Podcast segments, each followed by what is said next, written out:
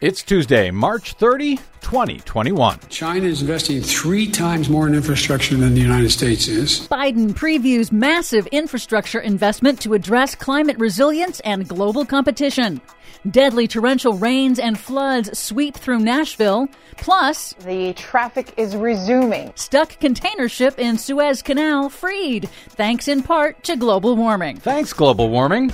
All of those stories and more straight ahead from BradBlog.com. I'm Brad Friedman. And I'm Desi Doyen. Stand by for six minutes of independent green news, politics, analysis, and snarky comment. When you look at how big that ship is, I'm not surprised that it got stuck. And the crazy thing is, that whole ship is just delivering two AA batteries. Yeah, the rest is just extra packaging. True. This is your Green News Report.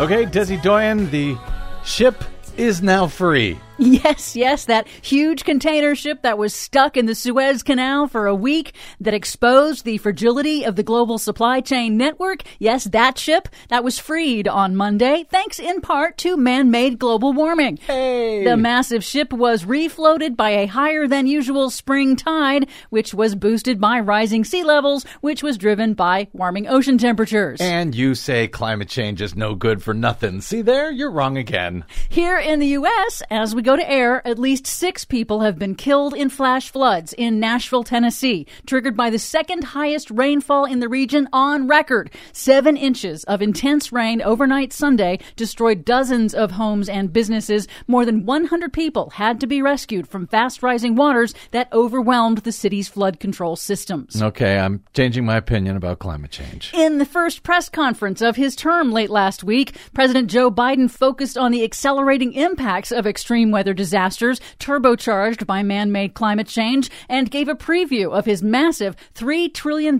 infrastructure proposal that he will announce later this week. Biden noted that China's annual investment in infrastructure is three times that of the United States.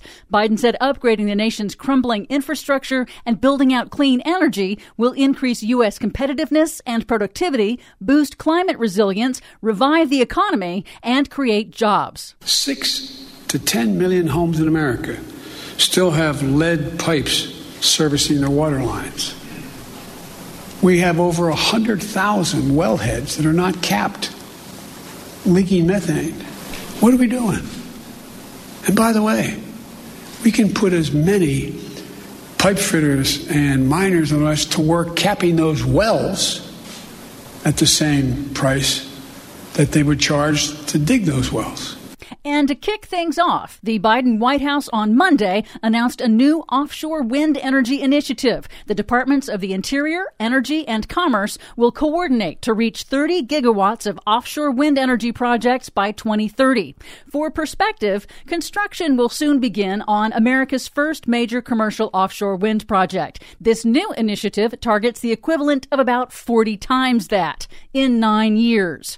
White House Press Secretary Jen Psaki highlighted the initiative's jobs potential. Meeting this target will create tens of thousands of good paying union jobs with more than 44,000 workers employed in offshore wind by 2030 and nearly 33,000 additional jobs in communities supported by offshore wind activity. Tens of thousands of good paying union jobs. Yep. And building and upgrading infrastructure for climate resiliency matters and would save lives. Texas officials doubled the death toll from the deadly Texas blackout in February to 111 people mm. who did not survive the storm, most killed by hypothermia in their own homes because the record winter storm shut down the state's unprotected, unweatherized electric grid. And that was unprotected and unweatherized because Texas decided to leave it up to the utility companies whether they wanted to winterize those pipes. Estimates of economic losses from that one single storm could be as high as $130 billion, which, if confirmed, would make the Texas blackout the costliest weather disaster in U.S. history. $130 billion and 111 lives.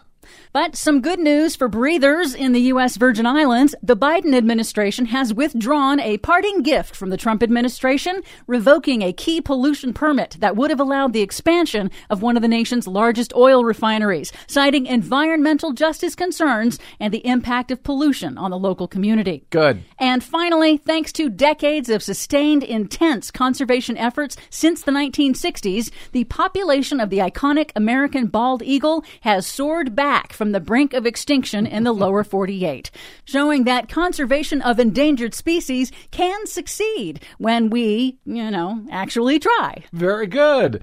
Maybe we'll play some John Ashcroft music on the way out. For much more on all of these stories and the ones we couldn't get to today, please check out our website at greennews.bradblog.com. I'm Brad Friedman. And I'm Desi Doyen. And this has been your Green News Report. Sing it, John. Let the eagle soar like she's never soared before from rocky coast to golden shore.